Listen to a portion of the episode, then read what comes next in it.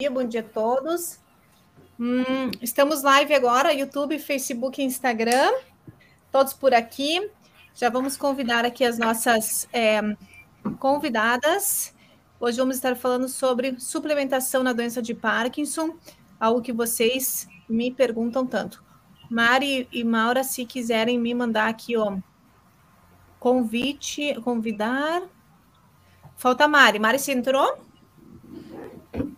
Vamos no Instagram. Entrar.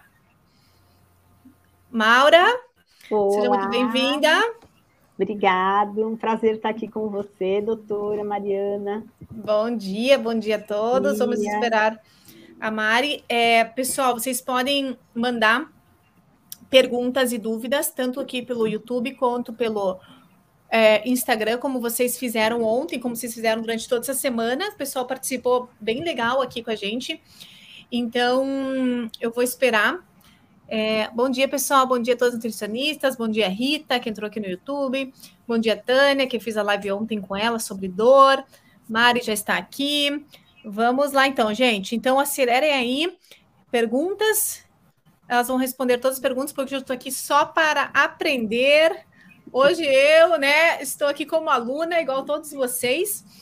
É, esse assunto que vocês, que o pessoal tem tantas dúvidas, que é tão importante. Tão importante. Mari tá dando eco. Dando Tem que pôr no mínimo? Já botei. Perfeito. Maravilhoso. Agora tem que dar voltar a câmera aqui para você. E vamos lá, Guta, Samira, bom dia. Bom dia a todos. Vamos começar, então. Antes, enquanto a Maria arruma a câmera, para a gente começar aqui num, no horário germânico, né? Respeitando as pessoas que estão sempre pontuais. Perfeito, Mari. Vamos embora. É, pessoal, lembre-se de mandar um aviãozinho para todo mundo que vocês querem convidar para assistir essa live. Isso é super importante. Está fazendo um pouquinho de eco ainda. Se der para minimizar o. Acho que é da Mari. Minimizar Bom, o. Já tirei um mínimo. Se não, tem problema. Pessoal, vocês estão ouvindo bem? E se tiver um fone, só plugar também, que já acaba saindo esse eco.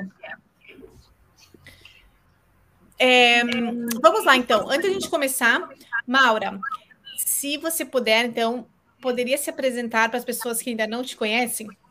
Sim, meu nome é Maura, eu sou nutricionista há quase 40 anos e trabalho com Parkinson há mais ou menos 20 anos.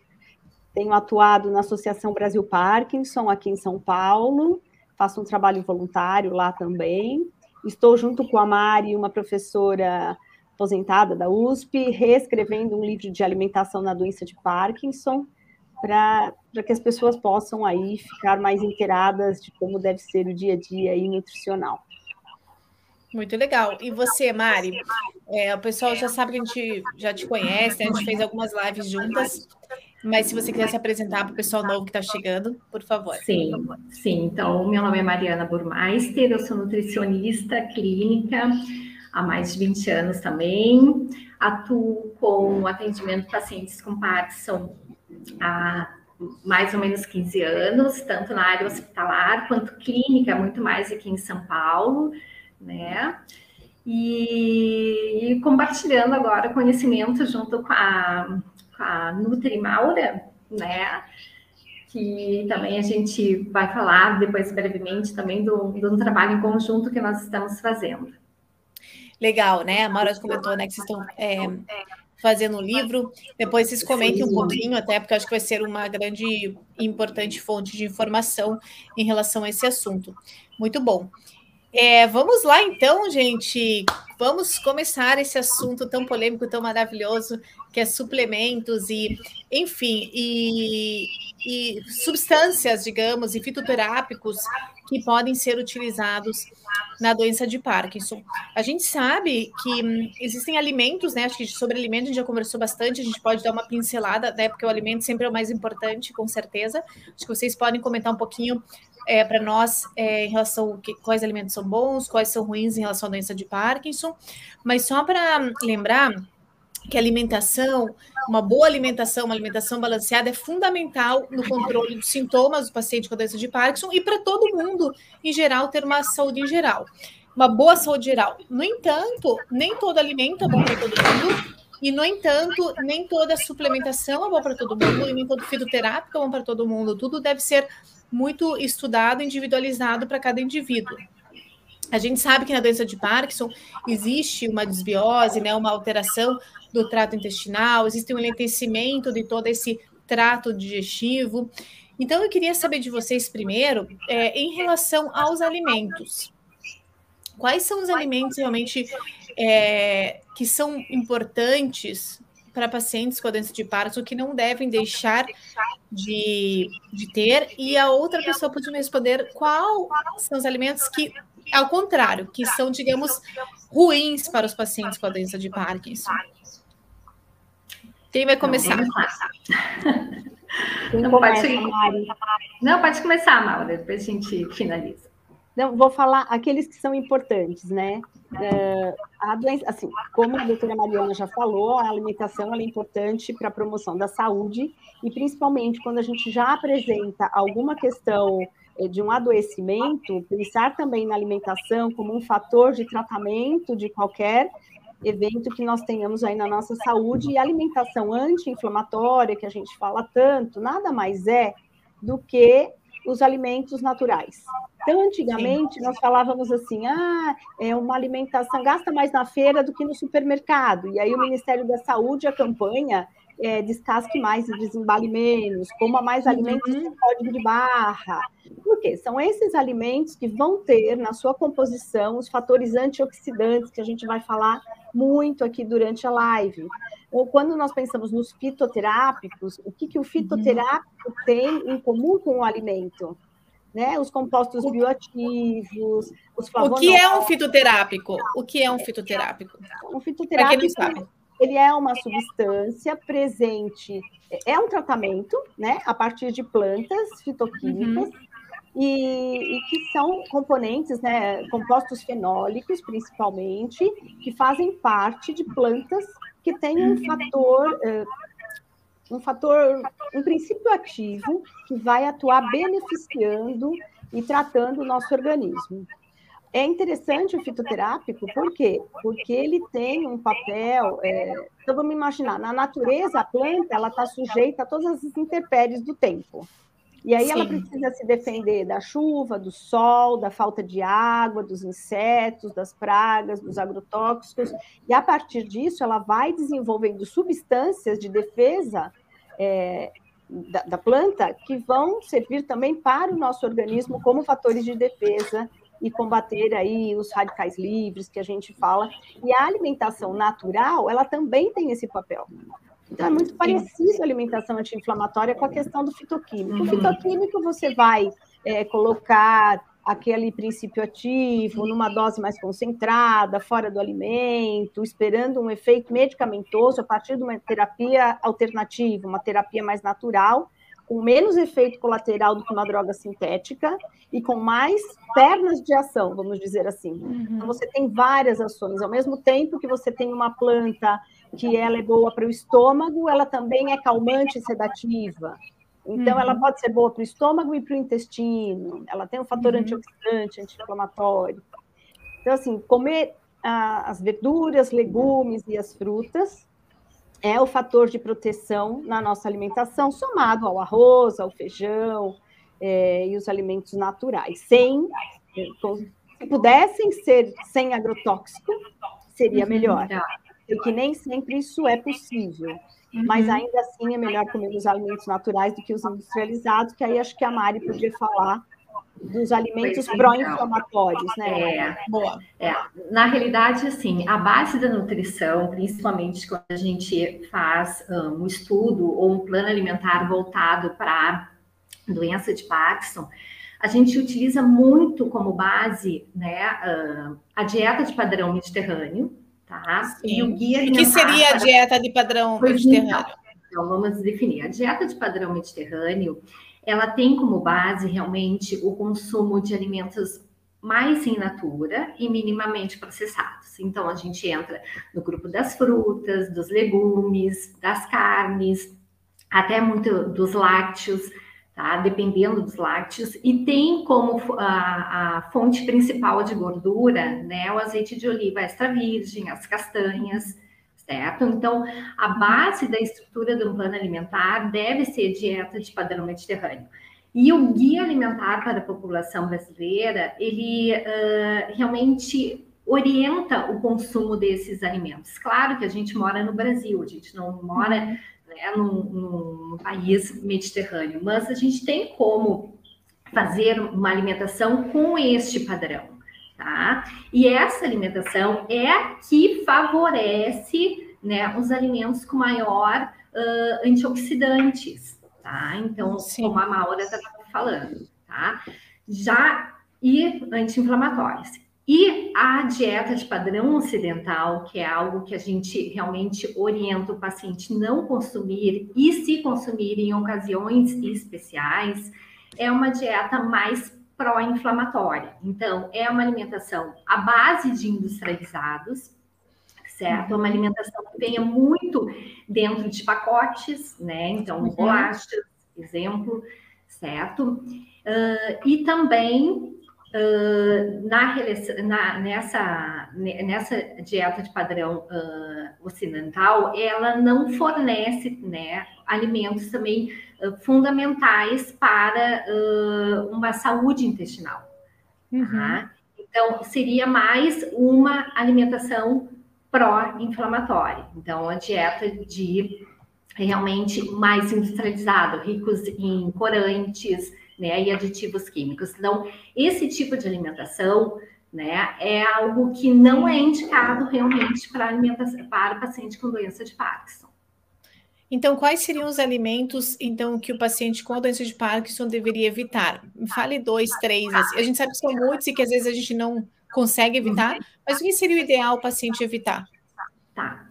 Vou dar um exemplo, depois a Maura pode até uh, uh, complementar. E a assim, Maura fala qual, qual que eles não devem deixar de comer. Você fala qual que eles devem deixar e a Maura fala qual não devem deixar. Tá. Vamos fazer Vamos assim. Assim, os dois, três exemplos. Ótimo. Tipo, então, assim, pontuais. Se a gente pegar, assim, pontual, um iogurte, tá? Se o paciente quer fazer o consumo do iogurte, tá? Que seja o iogurte mais simples, dois ingredientes, certo? Então, sem corantes, sem uh, sabores aromatizantes, sem, uh, sem emulsificantes. Então, isso seria o, o mais uh, indicado para o paciente consumir, o iogurte mais natural, tá? tá. em relação aos pães, tá? Se ele puder fazer um consumo, não uma alimentação à base de pães, tá? Mas se ele fizer a escolha de um pão de uma padaria com fermentação natural, com ingredientes mais uh, integrais, seria o melhor do que um pão de pacote que tem uma duração de 15 dias na prateleira e seja um pão branco, certo? Uhum. Com aromas. Então, é essa orientação que a gente tenta passar para o paciente. Tá. Que sejam, então, os alimentos mais naturais possíveis e evitar, então, alimentos pró-inflamatórios, como embutidos, açúcar, farinha uhum. branca, né? Basicamente Sim. isso aí. E assim, Maura, queria. Se a pessoa pudesse, por exemplo, comprar só cinco alimentos no mercado hoje, ela tem Parkinson. Quero que você me fale, ó, o kefir, perguntaram. Kefir, né? É, eu compraria a, a mora, o peixe, Você tem a opção de cinco alimentos. Quais são os cinco amora, eu não ideais? Vou falar da amora. Eu não vou falar da amora. Estou chutando. Da amora. Imagina, é, imagina. Só o preço da amora no Brasil, uma caixinha desse. Não dá certo, né? Está 17 reais. Então, então o feijão. uva, né? Que tem resveratrol, a casca, que é mais barato que, que a amora. A amora é ótima, né? Mas, assim, para indicar. Não, totalmente. Né? Uh, verdura escura então, um repolho roxo, uma cebola roxa, alface roxa, a berinjela, os alimentos roxos, eles têm mais antocianinas, uhum. e elas vão ter um efeito protetor e que nós vamos achar também nos fitoquímicos, nas plantas, que a gente pode fazer prescrição, nós vamos achar esse tipo de substância. Então, vamos comer esses alimentos que já contêm essas substâncias. Os cítricos também têm uma ação interessante neuroprotetora. Então, a laranja, que além de tudo é, melhora a absorção ali do ferro na hora do almoço, do jantar, né?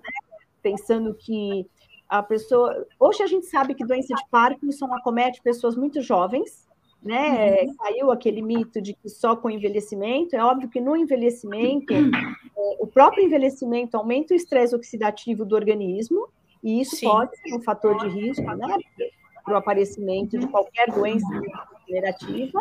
E aí a alimentação ela entra como um papel protetor. Então eu compraria verduras roxas, quais forem, algum legume, o licopeno também tem um papel importante aí em neuroproteção, né? Um carotenoide aí bem bacana, pensando em antioxidante, anti-inflamatório e neuroprotetor. Uhum. A fruta, ah, compraria um farelo de aveia, que ele tem uma ação bem bacana no, no intestino, na saciedade, na motilidade intestinal, que daria até para fazer algum pãozinho, algum bolo com banana, né? Adoçar um bolinho de caneca com banana, cacau, que tem uma ação antioxidante também, neuroprotetora. Uhum. Então dá para manter o prazer, né? Que acho isso que é importante, né, doutora Mariana? Com é, certeza.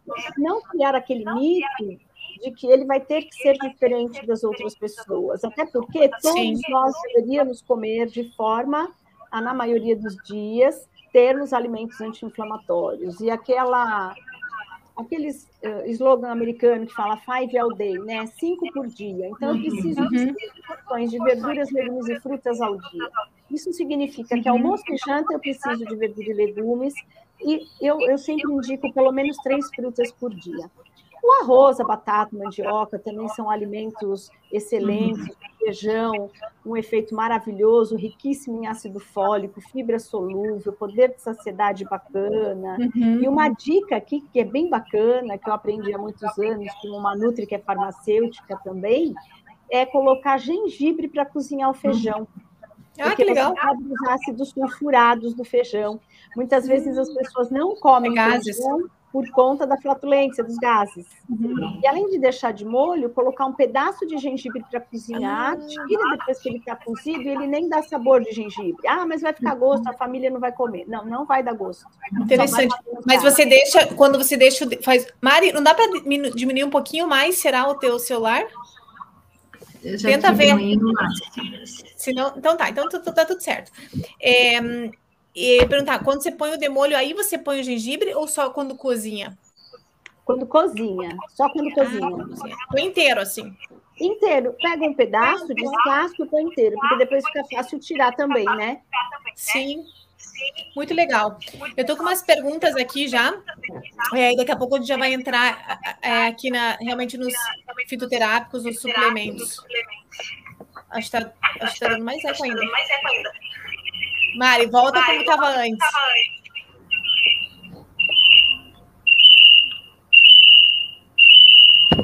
Bom. Não tem problema. Não tem problema. Acho que tem que voltar Acho como estava antes. Tá. Você quer Aí, que eu pegue? Tá bom, não, tá ótimo. Tá, tá bom? Não tem problema, deixa assim, tá ótimo. É, aqui perguntaram: a carne vermelha é ruim? É pró-inflamatória, como dizem. É, eu já sei a resposta da Mari, né? Eu perguntei isso algumas vezes e quero saber qual a sua opinião, Maura. A carne vermelha ela tem uma digestão de 8 horas. Então, se a gente pensar nos pacientes que fazem uso de levodopa, que normalmente também o paciente com doença de Parkinson tem uma alteração do peristaltismo é, intestinal, como que eu vou ter uma biodisponibilidade adequada da levodopa se eu comer a carne vermelha, como que fica a biodisponibilidade do medicamento. Então, a, a, na minha opinião, diminui a, a minha vida lá da droga. E uhum. principalmente pacientes, que eu tenho pacientes que, estão com, fizeram, eu não lembro o nome do exame, doutora, mas que avalia a velocidade de esvaziamento gástrico. Sim. E aí o que, que acontece? 25% a menos do padrão vai ser um caos comer uma carne vermelha, por exemplo, num paciente com uma dificuldade digestiva. Então, a carne vermelha é ela realmente, o mínimo possível, evitar a noite principalmente, e avaliar cada paciente, depende do sintoma, do que o paciente faz uso, os sintomas são muito individualizados, é, nós somos indivíduos com particularidades únicas, né? Então, aqui na live, a gente dá um, um aspecto geral das questões relacionadas à suplementação e alimentação, mas uhum. alguns vão comer carne tudo bem, vão ficar muito bem, e outros não vão conseguir, vai ser um grande problema. Então, observar. Observar se agiu menos o medicamento e você tinha comido carne. Eu acho que cada um observar a reação aí no dia a dia, né? É legal, é isso mesmo. Mari, veja se consegue desligar, é, colocar no mudo o microfone, sabe? É, mudar o, lá em cima o botãozinho. Tem uma pergunta aqui, doutora Mariana, que eu vi, perguntando assim: o que ajuda a digerir a carne vermelha? Enzimas digestivas. Então, tem paciente que eu vou. Uh, ele, ele já tomou muitos medicamentos, muitos pacientes uhum. já são super medicados. O que, que eu vou fazer? Vou dar mais um, um comprimido de enzima digestiva? Não, muitas vezes eu vou colocar mamão, abacaxi ou kiwi antes do almoço, antes do jantar. Ah, bacana. Ao invés de comer na sobremesa, come antes, para facilitar. Hum. É, é só lembrar de churrasco. Talvez alguém aqui já tenha feito isso. Comprou uma carne para o churrasco que estava dura. Você vai lá, pega a casca do abacaxi, uhum. nem faz abacaxi ou mamão. Na hora que você coloca na carne, se você esquecer, ela acaba com a carne, porque as enzimas digestivas vão quebrar é, as proteínas da carne. E aí você nem consegue comer a carne, então derretida Sim. que ela vai ficar com abacaxi, que tem a bromelina, né? O papaya, que tem a papaina, e o kiwi também tem uma função de enzima digestiva muito importante. Eu comeria antes da refeição, para facilitar muito bom. E o figo também tem essa potência. É, e, e, e é, é, legal isso que a gente falou da, da carne. É, eu sempre recomendo que o paciente não precisa parar 100%, é importante o paciente ter uma fonte de proteína, né? Então, ele pode reduzir essa fonte de proteína, né? Ou ter essa proteínas de outras maneiras, né? Adquirir de, com outras fontes de proteína, mas lembrando que a proteína pode interferir com o uso do levodopa. Então, isso que é o principal, acho que chama a atenção principal é que sempre tem que ingerir uma hora antes, né? Meia hora antes, uma hora depois, é, então, sempre ajustar com o neurologista a hora de tomada do medicamento. Acho que esse é o principal é, cuidado com a proteína. Tem outra pergunta aqui, pode falar. Ela acaba perdendo massa muscular, né? Um cuidado que a gente tem que tomar. Perda de peso, às vezes, ela, ela acomete o paciente com doença de Parkinson. E aí ele não vai comer proteína. Em alguns casos, né, é uma estratégia que a Mari, eu, nós acabamos usando, né, o nutricionista em geral usa, dependendo do dia a dia, da rotina do paciente, é jogar toda a proteína para o horário noturno, né, para ter menos uhum. interferência da levodopa, mas manter a recomendação para aquele paciente de proteína, que hoje é no mínimo um grama de proteína por quilo de peso por dia, né? Exatamente. de de comer a proteína para não ter perda de massa muscular e causar outros problemas aí de saúde. Tem uma questão da proteína, é, só, é, Mari, aqui, ó, é, pode é, complementar, mas eu queria te perguntar é, para você, Mari, aqui, falando sobre proteína, me fizeram uma pergunta se realmente o leite A2A2 ele é menos inflamatório e mais saudável que os leites normais de caixinha. Isso realmente é verdade ou é mito? Pois é, a questão do leite A2, A2 seria mais a questão da digestibilidade dele. Ele, assim, tem pessoas que toleram melhor o leite A2, A2 do que o leite padrão. Então, poderia ser uh, mais aceito, sim, tá? Uhum. Uh, a questão, deixa eu só complementar a questão da proteína depois se a Maura quer, quer, quiser complementar do A2 a 2, a, a questão da, da, da alimentação com, com, atingir a necessidade, principalmente para o paciente idoso com Parkinson, né? Então, alguns estudos, assim, se a gente pensar nas diretrizes de necessidade proteica para o paciente idoso, a gente verifica uma dieta com 1,2 a 1,5 gramas de proteína por quilograma de peso. Para o paciente com doença de Parkinson, muitas vezes é difícil você atingir. Então, como a Maura comentou, né, uma grama por, por quilograma de peso já seria interessante, até porque esse paciente tem a dificuldade da digestão da proteica. Então, utilizar também proteínas que têm uma melhor digestão. Então, a gente entra a proteína do peixe, do frango, ovo, e, ou muitas vezes algum suplemento proteico, que pode ser a proteína de origem vegetal, uhum. tá? Então, com um suplemento proteico vegetal, ou até mesmo que não é vegetal, mas a gente pode atingir a necessidade desse paciente que tem uma melhor digestão, até mesmo com colágeno hidrolisado. Uhum. Uhum. Né? É, acho que essa foi até uma pergunta que fizeram aqui, se vocês poderiam citar é, se vocês poderiam citar mais fontes de proteína, né? Proteínas vegetais ou outras fontes. Acho que você acabou de citar algumas fontes para o pessoal. Sabe o que eu acho interessante colocar?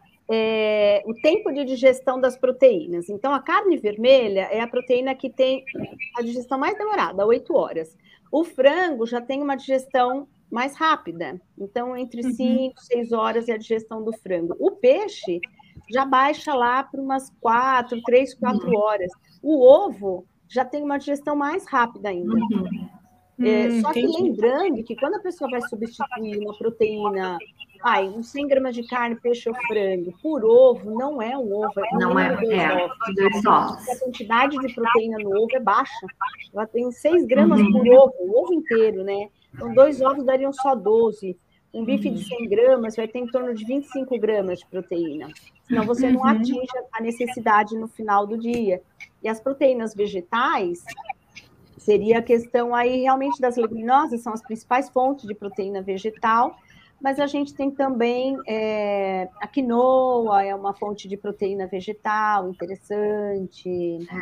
É. E aqui estão perguntando a carne de porco e o whey protein. Se seria whey é interessante. É né? O whey é duas horas, você uma hora, uma, duas horas já é digerido. Uhum. É, o whey protein, ele tem vários estudos, tá? Inclusive uh, de pacientes em centro de reabilitação, pacientes com Parkinson em centro de reabilitação, que têm utilizado o whey protein, né, uh, para justamente ganho de massa muscular e tem sido efetivo. Se a pessoa realmente, o paciente não tem uma boa digestão com whey protein, daí a gente pode utilizar o, a proteína vegetal, né, a proteína vegetal mais concentrada para uh, fazer a reposição de proteína, tá? É, o whey e vegano, das... né, Mari? O whey Isso, vegano, né? o whey vegano. Uh, e uma das questões que acontece muito, que já aconteceu uh, no consultório, é a pessoa restringir a proteína ou restringir os lácteos sem ter uma orientação nutricional.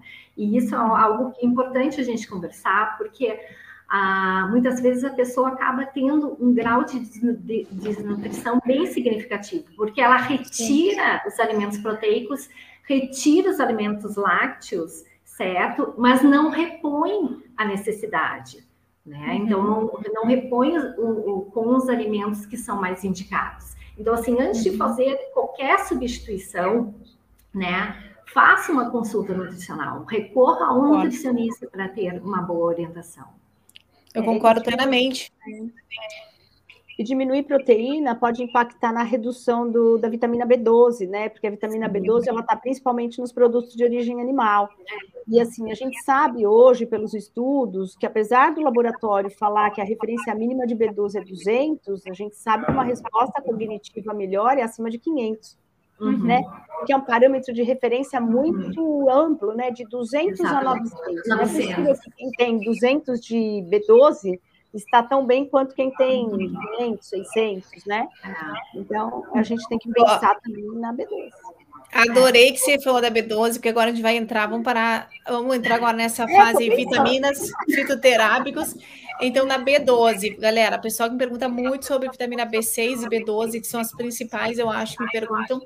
É, vamos lá, em relação à suplementação de B12, é, ou sobre o, o complexo B, como o paciente com Parkinson, como o paciente pode atingir é, esse valor de 500. É, tá, dando, tá dando eco aqui, tá voltando tudo.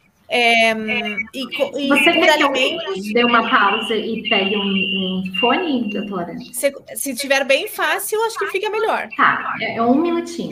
Se não, tá. tá. Obrigada, Mari. É só plugar ali depois.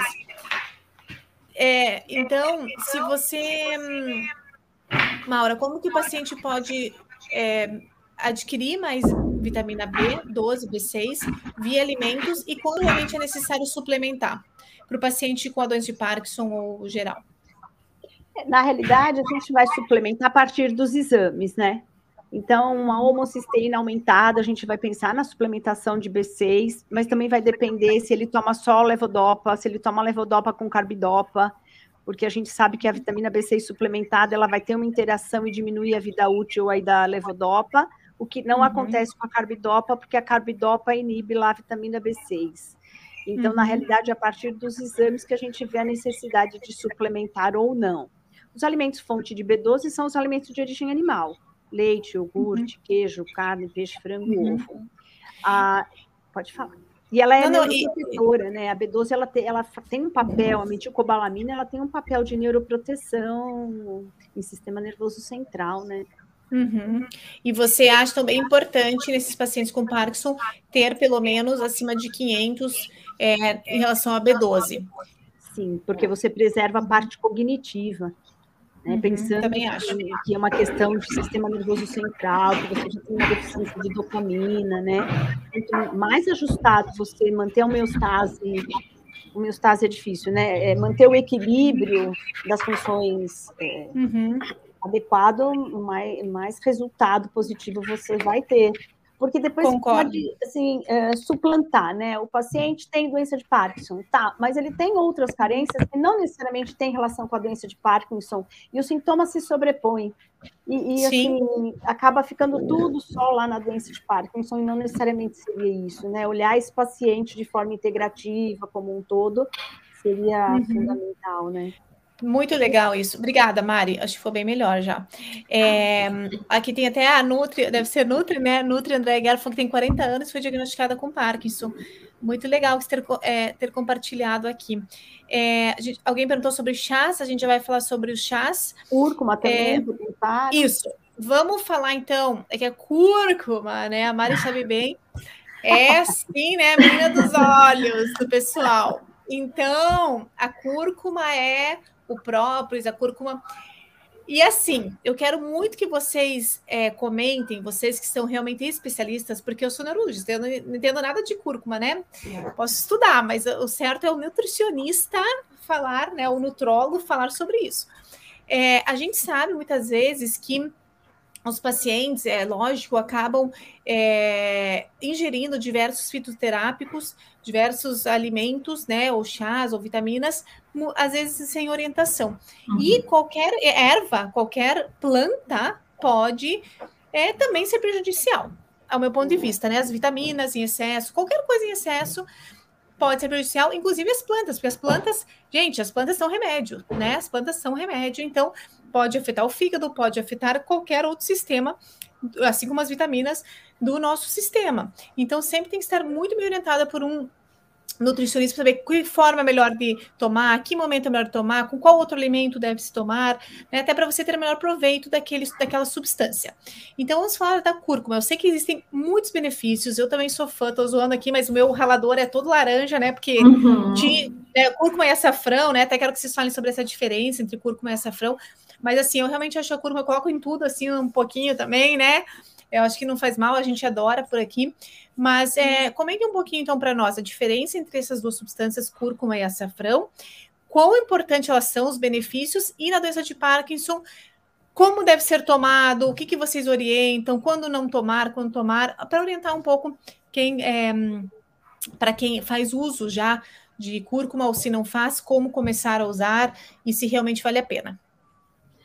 É, a, Pode falar, pode falar. Não, eu, só, eu vou. É, assim, eu, uma, uma, das questões que eu estava conversando com a Maura sobre também aquele, a questão da gente, uh, da, do, do, nosso trabalho em conjunto com o livro, uh, só para complementar que assim a questão da fitoterapia, né? Uh, assim, é interessante salientar para as pessoas que a nutricionista que prescreve fitoterápico, ela fez uma especialização em fitoterapia, tá?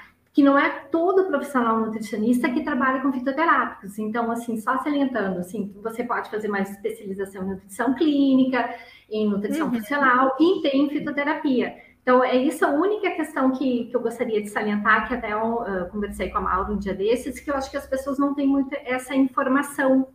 Sim. Né? Então, Sim. só, mas Maura, por favor, cúrcuma, né, fitoterápicos. Sim, é, bom, a cúrcuma, ela... Não ela tem som, tá falando o som sumiu, da Mari. Não, acho que da Mari ou de todo mundo? Conexão Não, ruim, sem som. O meu, tá, eu tô vendo todo mundo, eu tô ouvindo tudo perfeito. Eu, tô, eu também. Eu tô, tô ouvindo. ouvindo. Mari, agora aumenta, aumenta o som agora o teu, então. Aumenta o som do teu celular. Se você plugou, é, aumenta o som do teu celular que estava no mudo e ah. tira do mudo. Ah. A Mari, é. Só a Mari, só a Mari. É isso aí. Então, como a gente tinha colocado, agora ah. se, se você plugou o um negocinho. Maura, então comenta aí. É, então, é, tanto a cúrcuma quanto o açafrão, eles têm as propriedades muito semelhantes, né? O açafrão da terra, aqui no Brasil, que ele vai parecer, é um rizoma, ele lembra o gengibre, mas é bem aquele amarelo ouro, né, que a gente acaba uhum. tendo. É interessante que uma observação rápida que eu lembrei de fazer é que tem um teste para você fazer sobre o açafrão. Se você pegar o açafrão, é, hum. que é aquele pó né, bem laranja, e colocar na água e ele não ficar grosso, ok, é puro açafrão. Se ele engrossar, tem mistura de maisena, alguma outra coisa. Ah, hum. interessante. Então, também a gente tem que ficar de olho, porque às vezes compra em regiões que a granel precisa ser bem confiável. Depois o paciente. Mas qual, que, qual que é a diferença, então, do açafrão e da cúrcuma? Eles não têm quase diferença. O princípio ativo principal é realmente o curcuminoide. Esse curcuminoide ele tem um princípio ativo que tem uma biodisponibilidade baixa. E para que você ative a biodisponibilidade dele, normalmente, se é manipulado, a gente vai usar uma piperina junto, que é a pimenta uhum. preta. Se, tá. se for na cozinha, na comida, a gente vai ter que usar uma pimentinha do reino para ativar. Ah, legal pôr pimenta junto, então. Você curva, é, legal pôr uma pimenta. Um pouquinho de pimenta ali ah. para ativar o curcuminoide. Porque o que, que acontece com os fitoterápicos? Não necessariamente eles têm uma alta biodisponibilidade.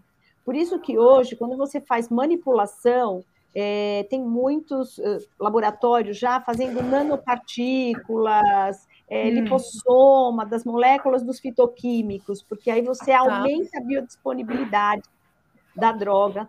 Outra coisa importante é quando você vai comprar, tem que ser marca confiável, é, uhum. porque seria como você Com tomar certeza. um suplemento numa dose errada. Então, na hora que o médico faz uma prescrição de um antibiótico, se a dose for inferior ao que vai ter uma ação ali naquela doença. Ih, tá caindo tudo. É, eu tô. Eu tô. Será acho que, que a minha internet. Ouvindo? É, acho que talvez seja a minha internet. tá, agora voltou, voltou, graças a Deus. É, entendi. E aqui o pessoal fala: pode pimenta preta, pimenta vermelha? Pode, qualquer tipo de pimenta, né? Pimenta preta, piperina. Uhum. Preta é melhor. Preta. É, a preta é a melhor, tá. é a tá. que vai ter mais ação. Então, porque ela vai fazer uma vasodilatação e vai melhorar aí a ação do, do curcuminoide, né? Vai ativar o princípio ativo da cúrcuma, que é o curcuminoide.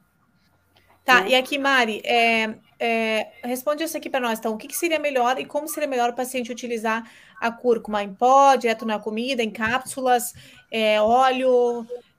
Tá. Como que é melhor? Então, assim, ó, com, com, por isso que eu fiz aquela introdução primeiramente, assim, eu oriento muito para os meus pacientes o uso da cúrcuma, pode ser ralada, certo? Uhum. Eu prefiro mais ralada, ou até mesmo entrando nos outros tipos de, de, temperos, também gengibre, ervas frescas, porque eles vão ter esse potencial antioxidante, né?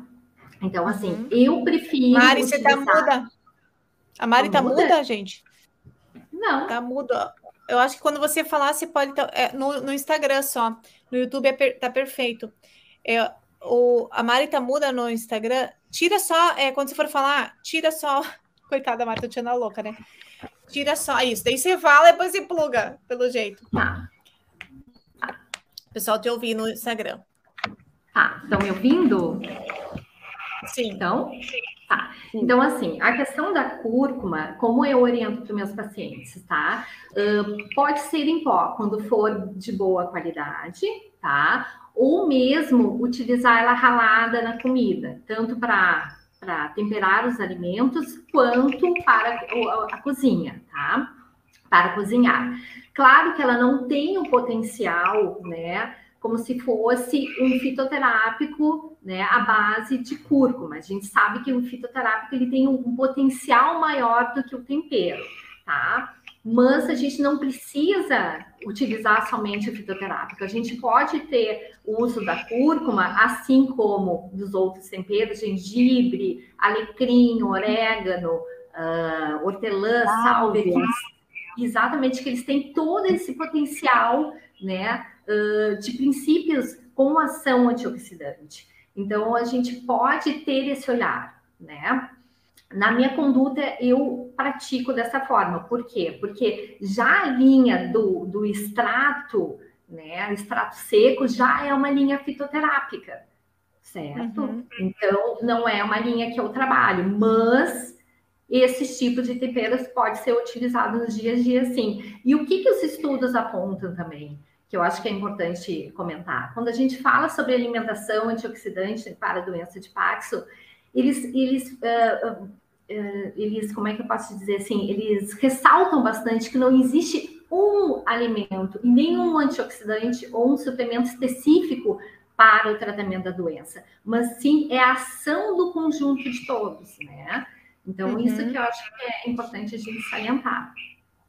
É que perguntam se pode utilizar com limão e se em cápsulas talvez é melhor, ou talvez a concentração é maior se ingerir em cápsula, porque você coloca, manda ingerir, mas assim, não sabe, não se sabe a concentração exata.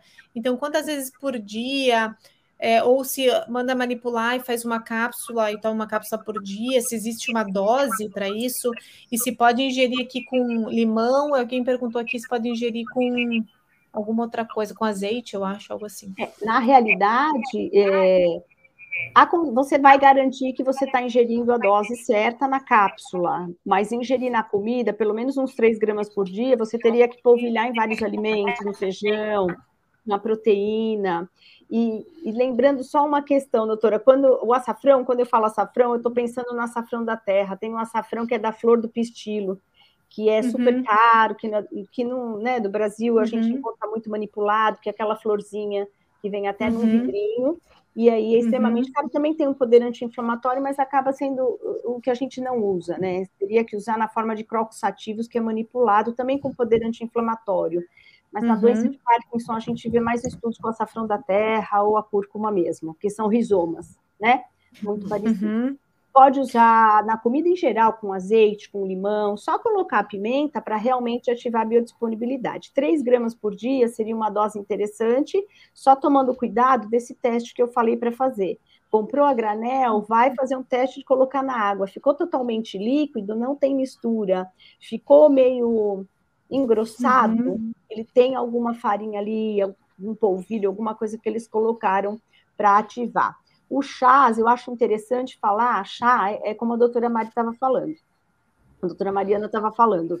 É, tem uma frase que eu gosto muito de citar, né? É muito antiga, que fala que a erva na dose certa cura, em excesso mata. Uhum. Então, realmente, uhum. as plantas, os chás, eles têm um efeito hepatotóxico, tanto que quando uhum. você vai lá estudar mais a fundo a fitoterapia, nós nunca recomendamos mais do que três xícaras do mesmo chá em um dia, Uhum. É, nunca repetir mais do que um mês a mesma planta. A não ser, ah, hoje eu tomei chá de gengibre, amanhã de sálvia, no outro dia de alecrim, no outro dia uhum. de cidreira, ok.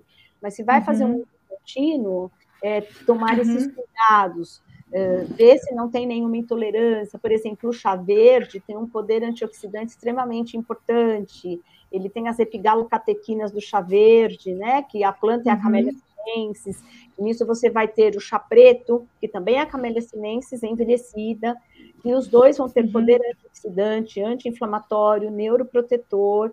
Nós até uhum. às vezes manipulamos a epigalocatequina. E o que, que é isso? A epigalocatequina é o princípio ativo do chá verde que tem esse poder uhum. antioxidante. É o princípio ativo do chá verde, vamos dizer assim. Ah, e você só dá essa substância. Aí a gente só dá essa substância. Né? Entendi. É... E aí, é, eu só queria fazer coloca, né, chá verde padronizado em 95% uhum. de galocatequinas, uhum. porque às vezes você compra uma marca, que eu estava falando, eu acabei interrompendo, porque acho que caiu a, a, Sim. a internet. É, quando você vai dar uma dose de um suplemento fitoterápico, se ele não tiver na dose certa, ele não vai ter ação. Muito menos. Igual remédio. Igual remédio. É. E às é. vezes, marcas pouco confiáveis, elas nem vêm falando qual é a porcentagem do princípio ativo. Então, uhum. eu tenho que ter X% do curcuminoide, eu tenho que ter X% da epigalocatequina, eu tenho que ter, né? Uhum. E assim, por exemplo, tem algumas marcas muito antigas e confiáveis que lá na bula vai, uhum. vai estar escrito. Se for farmácia de manipulação, você tem que ter certeza que é uma farmácia confiável.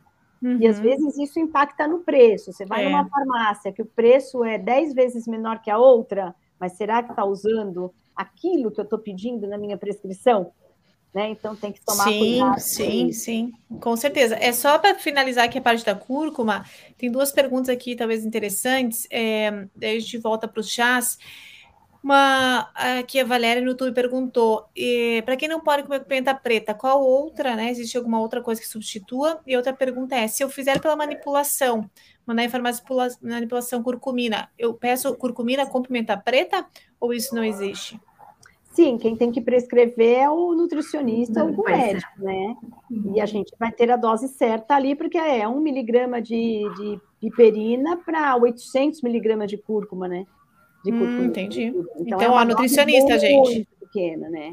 Nutricion... E se for 3 gramas de cúrcuma por dia, como é que Quando eu sei se eu tô. O pó. Quando for o Mas pó. como é que eu sei que eu tô usando 3 gramas por dia? Ai, 3 gramas vai Tem que pesar? Uma colher, uma colher uma de colher... chá? Um pouco me... não, não cheia, uma colher de tá, chá. Uma rasinha. Uma cheia de café, vai. Uma bem cheia de café seria uns 3 gramas. E se eu pó. quiser tomar esses, esses 3 gramas do pó, tipo, de manhã, acordo e tomo, vale tomar em jejum ou misturar com alguma coisa? Igual fazer esses shots que o pessoal faz? Ou é melhor distribuir na alimentação durante o dia? Ah, eu acho melhor distribuir, porque é um gosto forte. Se for colocar, então, por exemplo, tem gente que faz omelete de manhã, ovo mexido, coloca uhum. no ovo. Vai fazer uma panquequinha, coloca na panquequinha. Uhum. Vai cozinhar, vai à noite fazer alguma outra refeição, coloca na salada. Interessante. Coloca em algum prato, eu acho mais interessante. Legal. Porque tudo Mari. encarece, né? Quando a gente vai colocando manipulado, vai encarecendo. Totalmente, totalmente, é, né? E como você falou, se for em farmácia de manipulação é, bem reconhecida, assim, com um produto de bastante qualidade, pode acabar sendo pior. Mari, é, pergunta para ti. É, em relação aos chás, qual chá que seria indicado, então, nos pacientes de Parkinson, assim, que você acha que seria interessante? Eu sei que não é para todos, né? A gente voltando a falar que cada tratamento é individualizado, mas qual chá seria interessante o paciente de Parkinson tomar, até pela essa parte gástrica, é, ou quais deles? E, e, e, o chá de gengibre, me perguntam muito sobre o chá de gengibre. Comenta um pouquinho dos chás, por favor. Assim, uh, normalmente oriento chás para o paciente porque ele tem toda a dificuldade de digestão, gastroparesia que pode, né, de dificuldade de digestão de proteína que pode auxiliar. Os chás que eu mais indico, principalmente, a, qual tipo de chá? Não são normalmente esses de saquinhos, certo? Normalmente são chás que você possa comprar da, da própria erva, certo? Ou a granel, mas que tenha uma boa procedência, certo? Que você possa fazer infusão. Normalmente, uhum. os chás de saquinhos, eles têm outros tipos de, de chás que não são tão interessantes, tá? Mas, assim, uhum. chás para digestão, né? Uh, hortelã, na realidade, erva doce, camomila. Então, esses chás podem ser consumidos, né? De preferência, variar os chás, conforme a Maura comentou. A questão, uh, quando a paciente tem já uh, uma gastrite, né, eu não oriento o chá de alecrim, porque ele pode aumentar a gastrite. Tá? Então, isso é uhum. uma questão, o alecrim é muito utilizado, mas a gastrite pode ser potencializada pelo alecrim. Já quando o paciente tem uma dificuldade assim de, de gestão, como se fosse um omeprazol natural, já seria mais uma espinheira santa. Tá? Espinheira poderia, santa. Isso, que a gente poderia tá. utilizar. Certo? Mas assim, o interessante é variar os chás, nem sempre ficar sempre num, num chá né? E também cada vez é uma necessidade, né? Às vezes, ah, tá com a digestão ruim, outro dia não tá dormindo bem, outro dia né, tá com ansiedade. Exatamente, a gente pode entrar com chá de camomila, que a gente sabe o quanto pode ser benéfico para a ansiedade, chá de melissa também, certo? Chá de gengibre, uh, eu utilizo, eu acho que o gengibre ele tem um fator antimicrobiano bem significativo, Uhum. Tá? Uh, faz o própria, a própria raiz do gengibre mesmo, você uhum. descasca, né? Pega um quadradinho de dois centímetros, descasca e ferve aquela raiz, certo? Uhum. Deixa ela ferver uns 10, 15 minutos e depois de, deixa esfriar o chá e toma. Então, esse uhum. ele pode ser benéfico também. Também utilizo na prescrição. Né? Uhum. Chá de cidreira? também pode ser utilizado. Tá? Então, todos tá. os tipos de ervas, hortelã, erva doce, camomila, chá de cidreira. Tá? E o chá de casca de abacaxi? Para que, que é bom? Para que, que é bom? Eu acho que né? não, normalmente não tenho o costume de prescrever, mas o chá, talvez né, a casca de abacaxi, por ela ter o, o abacaxi, por ter a própria enzima, poderia ser benéfica na digestão. Né? Porque uhum. o abacaxi... Pode tomar o chá antes da proteína, como você falou, em vez de comer o abacaxi, tomar o chá? Mas tem que tomar cuidado com o agrotóxico, eu tenho medo de casca por isso. Entendi. É, Não é tão assim, legal. A preferência orgânica é, é, é, complicado, né? É melhor comer o abacaxi, na minha opinião. É. Entendi.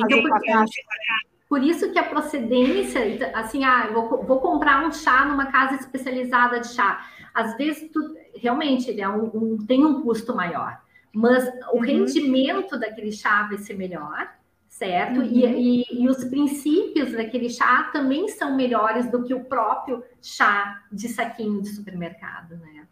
Não Muito interessante. Né? E o que eu acho interessante falar também, por exemplo, pessoas que têm alguma pedra na vesícula, né, que tem cálculo biliar, tem que tomar cuidado uhum. com o chás.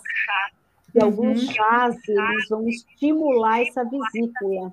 Então, Sim. por chá de boldo é contraindicado.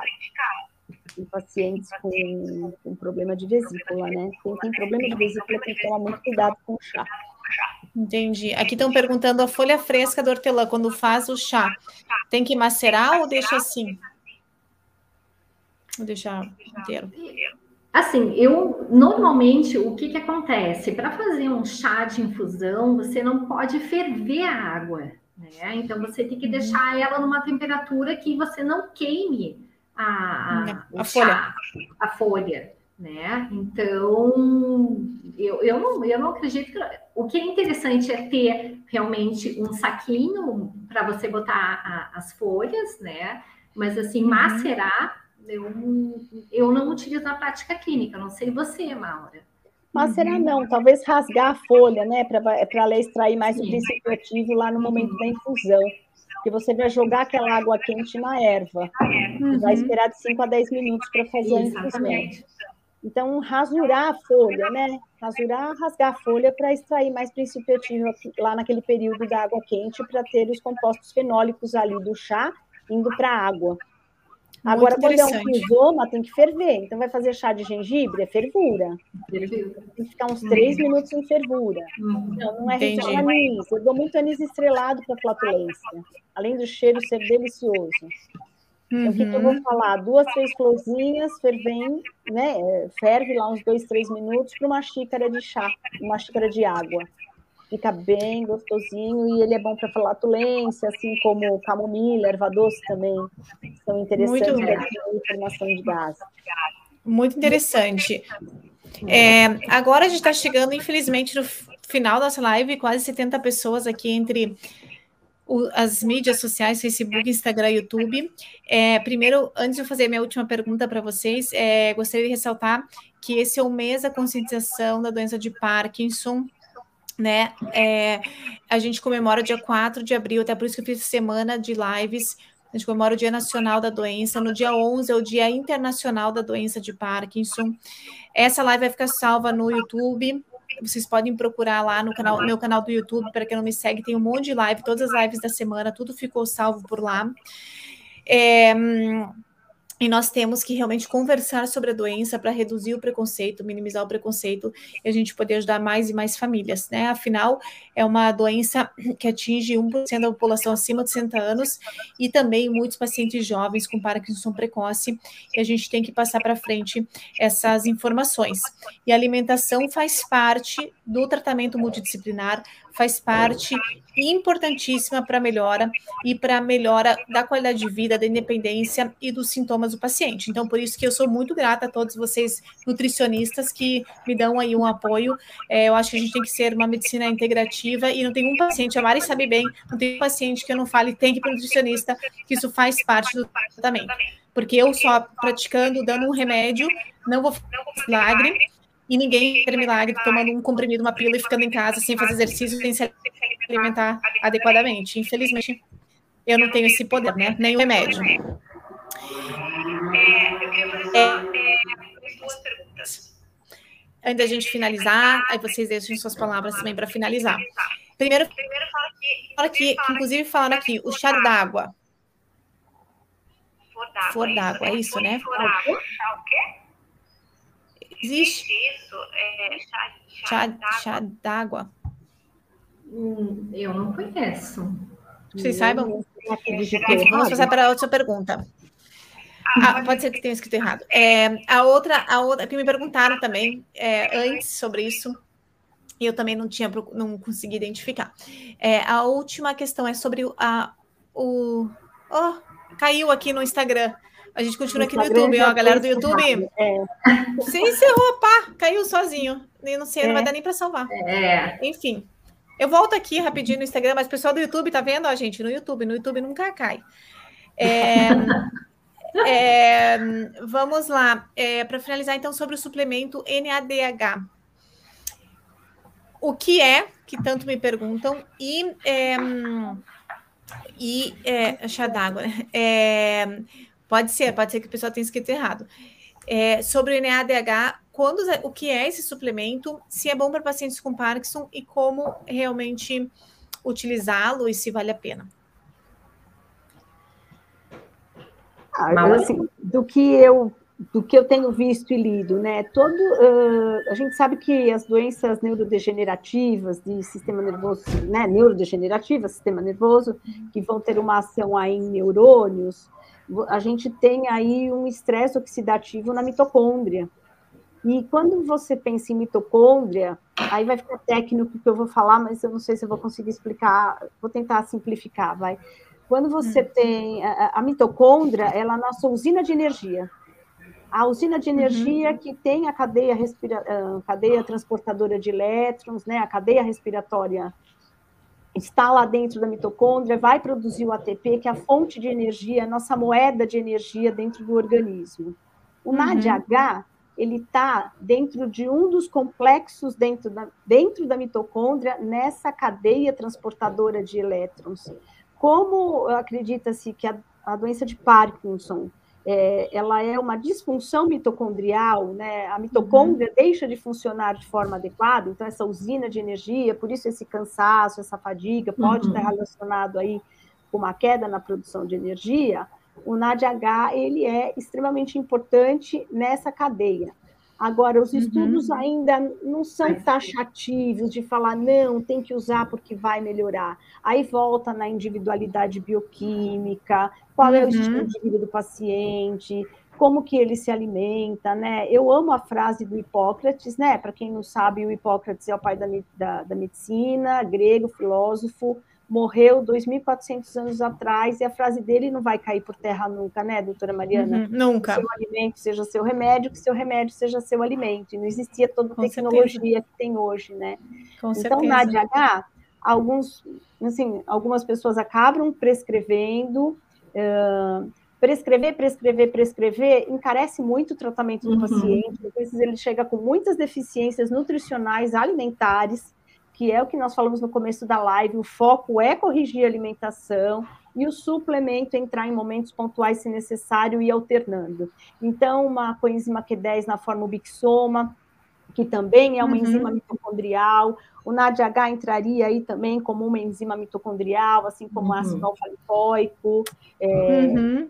Tá nesses fatores aí que vão estimular essa proteção da mitocôndria para ter mais respostas é, em diminuir uh, o estresse oxidativo, preservar a dopamina, que é o foco dentro do, do, da fitoterapia, é essa neuroproteção, esse fator antioxidante uhum. anti-inflamatório que diversas plantas com menos efeito colateral e até se somando ao efeito ao, ao tratamento tradicional, né? O tratamento Sim. convencional, somar uhum. algumas terapias fitoterápicas pode dar um plus aí nesse paciente ao longo aí do tratamento, né? É, é isso que eu acredito, somado, obviamente, como alimentação fundamental. Então, na DH, é uma resposta, né? A gente fala, fala e não respondeu, ah, é para usar ou não é, depende, né? Sempre a resposta vai ser, depende. É, é Mas eu não sei se ainda né? dá, dá tempo para fazer um comentário, dá, dá, doutora. Com tá. certeza. Porque Agora até uma, uma, uma, questão do que a gente está discutindo no nosso livro, né? Que a gente, uh, que isso é bem individual e não existe um consenso, né? Inclusive, a, utilizar substâncias bioativas, ou MAD, ou N-acetilcisteína, enfim. O que, uhum. que acontece muito também que ah, existem diretrizes, guidelines, até da Sociedade Europeia de Nutrição, que é da ESPEN, né, quando, quando ela fez o, o guideline para a nutrição na parte neurológica de Parkinson. Uhum. Então, assim, a, a suplementação que ela valida Realmente, a vitamina D é essencial para o paciente com, com doença de Parkinson. Uhum. Assim a gente nem falou sobre a vitamina D, né? É, nem, nem deu uma, tempo. Exatamente, assim como a vitamina B12 e a B9. Então, uhum. isso ela fala que é fundamental fazer suplementação. Já não para ela, os estudos ainda uh, necessitam, uh, né, foram, digamos, tiveram um certo limite né, para o uso da coenzima Q10 e creatina. Então, uhum. então é isso que a gente tenta dosar na prática clínica, né? Uhum. Porque quando a gente pega numa área hospitalar, numa atuação do hospital, então, uh, que não é, é um pouco diferente da área clínica, né, uh, de atendimento consultório, então, essa validação dos guidelines, elas são quase fundamentais, né? Então, a gente tem que ter esse consenso, quer dizer, esse equilíbrio, né? E também o que está uh, sendo publicado, né, nos estudos. Então, só para complementar, mas eu concordo com a Maura, né? A gente trabalhar a individualidade mesmo. Uhum. É, e lembrando que a vitamina D, já que a gente está aqui nos, nos finalmente, né? A vitamina D ela uhum. tem um fator importante também na formação de muco no intestino. Então, né, uhum. com toda a questão intestinal do paciente com Parkinson, Lembrar que a Sim. vitamina D é fundamental para manter o muco, que é uma camada protetora aí, para manter esse intestino mais saudável e, e, e, protetora aí desse organismo, é. né? Não, e, a gente, é, a gente tem um pouquinho mais. A gente tem, tem um pouquinho mais. Eu, eu tô aqui, é, tô aqui escrevendo aqui que a gente está aqui no YouTube é, para o pessoal aqui.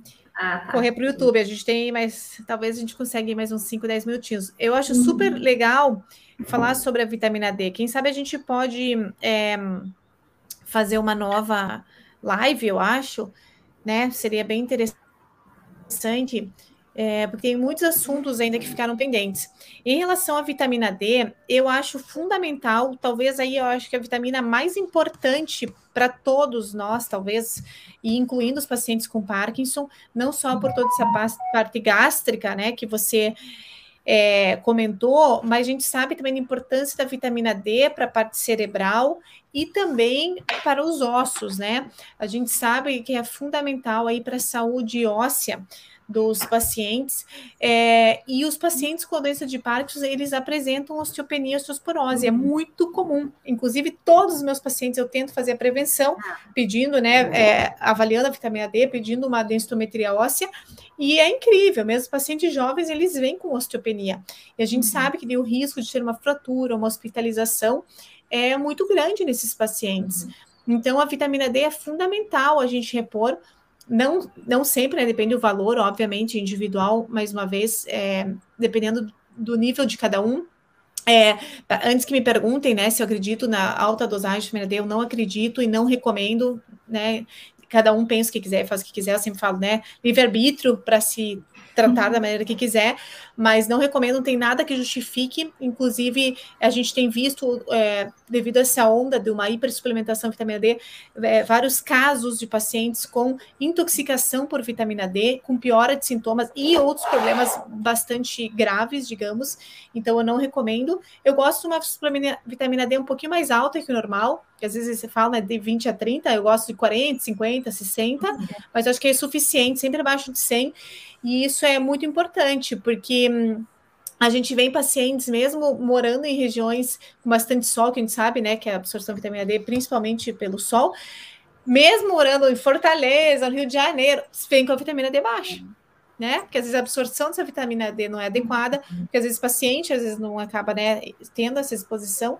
Então, realmente é muito importante. Acho que até compensa algum dia talvez fazer uma live só sobre vitamina D, porque é, é, é, é algo porque, Algo muito bom. a gente pode também falar. não pode esquecer que a, a, vitamina D ela vai estar tá influenciando o metabolismo do cálcio, que influencia o metabolismo do magnésio.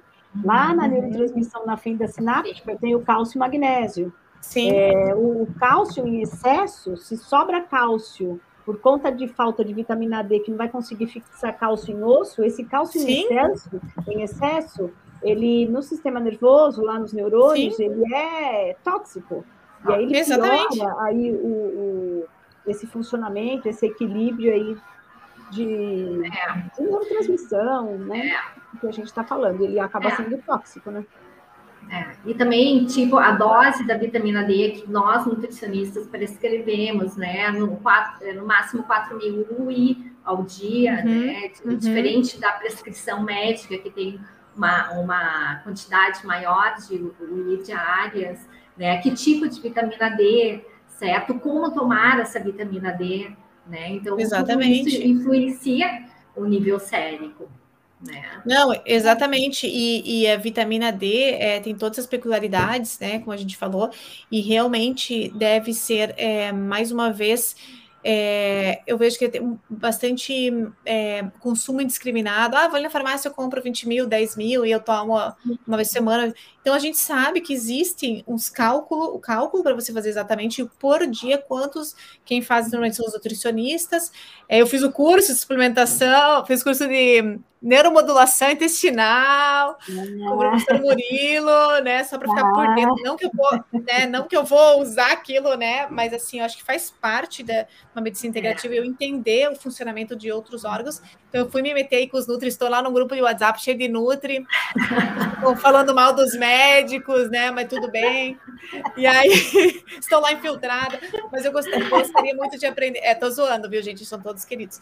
É, mas é hum, eu gosto de aprender essa parte porque eu acho que realmente o intestino tem um grande papel em pacientes com a doença de Parkinson. O intestino, é, como a gente falou, acho que alguém comentou, acho que foi ontem, né, que foi comentado, é, realmente ele pode ser um dos primeiros locais onde se inicia a doença, em alguns casos, talvez não todos, e é um dos locais onde a gente tem que tratar também. Então, é, né, essa desbiose, esse problema intestinal, a gente tem que tratar para o paciente realmente absorver melhor o medicamento, para o paciente é, realmente ter melhora dos sintomas. Então, pra, tem um monte de paciente meu aqui, né, vendo a live, eles sabem, né, que eu pego no pé mesmo e que eu acho né, muito importante é, controlar toda essa parte, né. É, Mari, ou é, o Maura aqui perguntaram, finalizando mesmo, hein, gente, mesmo, é, o uso do ácido caprílico e cap, cáprico C10 e C8 MCT ah, é. o TCM, o TCM, triglicerídeo de cadeia média. É. Isso. Tem o triglicerídeo de cadeia média. Uh, bom, antigamente, assim, dentro da doença de Parkinson, eu nunca foco nesses ácidos por conta. A gente vai achar muito no óleo de coco, TCM. Em hospital, Exatamente. a gente usa muito para paciente com pancreatite. É uma gordura uhum. que não utiliza o pâncreas ela é metabolizada direto, então se eu tenho ali, eu quero poupar a parte digestiva, eu vou dar um triglicerídeo de cadeia média, não é barato, é, uhum. vou usar na culinária, não vou focar como algo mega blaster aí, como fator antioxidante, não, não vou focar. Eu acredito muito uhum. mais no azeite, como a Mariana falou, no Sim. abacate. O azeite tem trabalhos aí falando de neuro, neuroproteção mitocondrial do azeite. Exatamente. Pelo ácido leico, né? Assim como o abacate ácido leico, pode ser bem interessante é, estar usando de forma mais é, frequente, por exemplo, o abacate.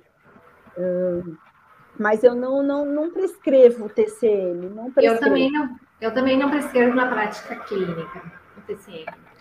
Na prática clínica. E também, só, só complementando a questão da, da suplementação, de pensar também, da gente conversar em algum outro momento sobre a suplementação para a parte intestinal, doutora Mariana. Eu acho uhum. que isso é uhum. fundamental. Probióticos, o que, que seria? Probiótico, ômega 3, L-glutamina, enfim, prebióticos, é, né? Prebióticos. Porque é engraçado, né? A gente, a gente, tem uma evolução, né, Mari? Há um tempo atrás, Mari Nutri, né? Quando eu falar Sim, tudo bem. Mariana é a doutora. Não, me chame de Mari, Mari também, porque eu também sou Mari. Pode falar Mari, Mari, Mari, por favor, por favor, Mari. Mari Nutri, Mari. E, e assim, a gente, antigamente, quando começou essa questão de probiótico, a gente dava probióticos, ah, probiótico para todo mundo. Hoje a gente momento. para e fala: não, começamos com pré-biótico. Uhum. Exatamente. Preparar aquele intestino é... para você alimentar uhum. aquela bactéria de uma forma adequada, né? Que não, não é jogado no lixo, né? Porque probiótico Totalmente. não é barato. Aí alguém Totalmente. tinha perguntado do kefir. O kefir é uma fonte legal. É, os pacientes, eu tenho paciente aí usando kombucha, kefir. Kombucha. Uhum. Né? O kombucha, o kefir, ameixa, psyllium e massagem. Uhum. E massagem, gente. 15 minutos de massagem. Massagem aonde? No abdômen. Ah, meu Deus do céu. Essa é nova para mim. É, fazendo massagem, ela falou uma senhora ontem que eu faço um grupo na associação. Uma vez hum. por mês eu faço um encontro Sim. com eles online. E Sim. uma senhorinha lá desse grupo que eu, que eu oriento lá na associação falou: Maura, meu intestino nunca esteve tão bom. Uhum. Mas é como que é essa massagem? Ah, eu acho que deve ser meio parecida. Eu, quando tinha filhos pequenos, fazia massagem de chantala para estimular peristaltismo. Né? Faz assim, né? É, Conforme eu acredito que deve ser meio nesse foco para estimular peristaltismo. Uhum. Eu acho que uma live sobre intestino nunca é. se esgota, né, doutora? É, exatamente. Nunca se esgota. Galera, galera, galera todo mundo aí, todo mundo aqui que está, essas 29 pessoas do YouTube que saíram, o pessoal do Instagram, coitados, perderam tudo isso, né? É, marque aqui se vocês querem essa live de, de, intestino, a gente pode fazer nesse mês, comemorando aí do Parkinson, pode fazer intestino e Parkinson. E eu acho que seria muito legal. A gente pode depois já ver uma data para fazer. Então, se vocês quiserem Sim. essa live, coloquem aqui eu quero, eu quero, marquem lá no post Instagram. Quem tem Instagram me segue, quero a live do intestino porque eu também acho fundamental e muito, muito, muito interessante. É, porque Exatamente. a gente pode fa falar do kefir, da kombucha, das fibras, porque o probiótico é caro, né, gente? Probiótico é caro. Pois e a gente é, tem outros é. recursos que não probiótico em si, que também é. vão favorecer aí esse funcionamento intestinal e melhorar a absorção de todos os outros nutrientes é. e suplementos e medicamentos, né? Não, e existem vários tipos, né? Vários tipos Sim, e várias cepas e vários 5, 10, 20, ou seja, é uma loucura, né? Realmente é um, é um, é um assunto bastante complexo, né? E saber quando utilizar. Até uma frase que eu vou, utilizar, eu vou usar do professor Murilo Pereira, né? Que eu fiz o curso com ele Sim. de modulação intestinal, então eu tenho que saber utilizar o probiótico, senão ser, será um pouco caro. Né? É. Então, porque você não vai utilizar o probiótico, né? Então, isso é uma coisa muito comum para a gente, a gente também falar muito sobre as fezes do, dos pacientes, falar né, a consistência, enfim, fazer isso eh, junto na consulta, na anamnese, e até muitas vezes mostrar algumas fotos ilustrativas. Então, o intestino é um, é muito, muito amplo o assunto, né? É um então, centro de distribuição do organismo, né? Eu falo, o intestino é um centro de distribuição. Sim, sim, né? Ele vai e aí ele inflama qualquer órgão, né? Sim. O sistema nervoso central e todos os outros órgãos. Totalmente, fígado, né? Totalmente. Tudo, Temos né? que cuidar conforme aqui do nosso segundo cérebro. Com certeza tem que ser cuidado. É, o pessoal que já vamos marcar, marcar, todo mundo quer, vamos marcar então, com certeza. Eu vou mandar para vocês aí, a gente vê, acho uma data que for boa para todo ah. mundo. O pessoal fique ligado então nas redes sociais. Então, agora, é, finalizando, muito obrigada a todos que participaram. Eu queria só que vocês comentassem sobre esse projeto que vocês estão fazendo, que é um projeto super importante. Ah, é, eu gostaria só também de falar aqui um pouquinho do meu livro, falar não, né? Só comentar. Descobrindo a doença de Parkinson, e é um livro que tem um capítulo sobre nutrição, né? Muitas informações é, pela Mari, né? Muitas informações que eu captei em todo esse tempo e respondendo aqui, na verdade, são 100 perguntas e respostas. Então, né, pergunta aqui sobre ó, suplementação, uhum. alimentos. É, então, as perguntas mais comuns que me, me fazem no meu dia a dia, nas minhas redes sociais, nas minhas e na minha consulta, e eu tentei responder aqui, pegando todas as fontes seguras e, e corretas, né, para que todo mundo tenha essa, esse acesso a essa informação. É, eu quero que vocês comentem no projeto de vocês e que deixem uma palavra final, assim a gente encerra a live por hoje. É, então, esse projeto começou por conta do livro que a Associação Brasil Parkinson tinha, uh, né, uh, profissionais nutricionistas da, da USP escreveram um livro, né, sobre alimentação na uhum. doença de Parkinson, e 20 anos atrás, então dá para imaginar que ele já está extremamente defasado. E Sim. como toda associação vive de donativos, né, manter uma associação é, não, é, não é fácil. fácil. E, e aí eu pensei de reescrever esse livro, chamando novamente a professora que fez o original, uhum e a partir do momento que eu conheci a Mari também fiz o convite e ela aceitou, e a gente está aí num trio muito ativo, uhum, estamos nos reunindo é, quinzenalmente, mensalmente, para destrinchar esse livro e assim que ele ficar pronto, ele está muito no começo, porque é, é um assunto extenso, a gente vai falar uhum. de muitos temas, né? Até porque na hora que a gente uhum. fala de intestino, a gente não pode esquecer dos laxativos e irritativos, né, doutora? Sim. Sim, muito utilizado. Então, assim, a gente tem. E o que eu queria. E esse é... livro vai estar disponível? Como é, como é que é? Tem, vocês já sabem? Vai ser vendido pela Associação Brasil Parkinson. Isso. Perfeito. Ele vai ser vendido e aí, na época, a gente divulga uh, uhum. através da doutora também, todos os grupos. Com certeza. Quando vocês tiverem esse realmente quando vocês tiverem esse link, né, ou aonde comprar, eu acho bem importante vocês divulgarem nas redes e também é, podem me mandar que eu ajudo a divulgar também. Obrigada. E uma palavra final, né? Eu, eu penso assim: cada vez que eu entro em algum encontro, é, eu entro com uma sacolinha vazia e eu espero que essa sacolinha tenha saído com alguma coisa, porque para mim sa sair com muita experiência desse encontro, muito rico, as perguntas sempre fazem com que a gente vá atrás de entender, de ver o que os estudos falam, porque o nosso objetivo principal, né, a nossa missão de vida, eu acredito, que é o bem-estar do nosso paciente. Com e certeza. a gente tenta fazer isso da melhor forma que conseguimos. Então, espero, assim, eu saí com alguma coisa na minha sacolinha, espero ter colocado alguma coisa na sacolinha de vocês também. Obrigada. Com certeza, acho que o pessoal, eu também aprendi muito, eu espero que o pessoal tenha aprendido. Com certeza e, absoluta, né? E como palavra final, eu deixo uh, uma reflexão para o paciente, né? Uh, pensar assim, por mais que a gente esteja numa live falando sobre suplemento, mas que a base da nossa uh, saúde, focando na, na questão da nutrição, é a alimentação. Né? Então, não é o suplemento. Então, assim, o suplemento é a cereja do bolo. Então, a gente tem uhum. que ter uma base da nossa alimentação muito fortalecida, né? Como a Sim. gente estava conversando, com uma dieta de padrão mediterrâneo, né? E, e isso é fundamental para a nossa saúde, pra, para a prevenção, tanto para o tratamento da doença, né? E, e um, salientando a importância também de que eu vejo muitas pacientes às vezes ficam com receio ou medo até de ir numa nutricionista, achar que, ele, ele, que a nutricionista pode tirar algum alimento que ele gosta, ou com medo de fazer orientação nutricional, né? Então é interessante Sim. fazer essa consulta para saber que, que a alimentação vai, vai te trazer uma melhor qualidade de vida, melhora dos sintomas, né? Te proporcionar esse bem-estar. Né? Que ele, que ele experimente isso com a nutrição. Isso acho que é fundamental. Né? Muito obrigada. Possa ter ajudado realmente. Com certeza, com certeza. Obrigada, meninas, pelo tempo de vocês, é, né, por vocês estarem aqui passando essas informações tão valiosas. Vamos marcar então a nossa próxima live.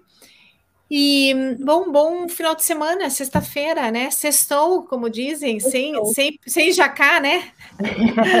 sem jacá na comida aí, ó, depois dessa live aí, acho que ninguém pode jacar aí. Gente, divirtam-se, aproveitem a vida, né? A vida é curta e passa rápido o tempo. Muito obrigada, obrigada. a todos. Obrigada a todos e um beijo grande para vocês. Beijo, obrigado. Obrigado, gente. Tchau, tchau. Tchau, tchau. Tchau.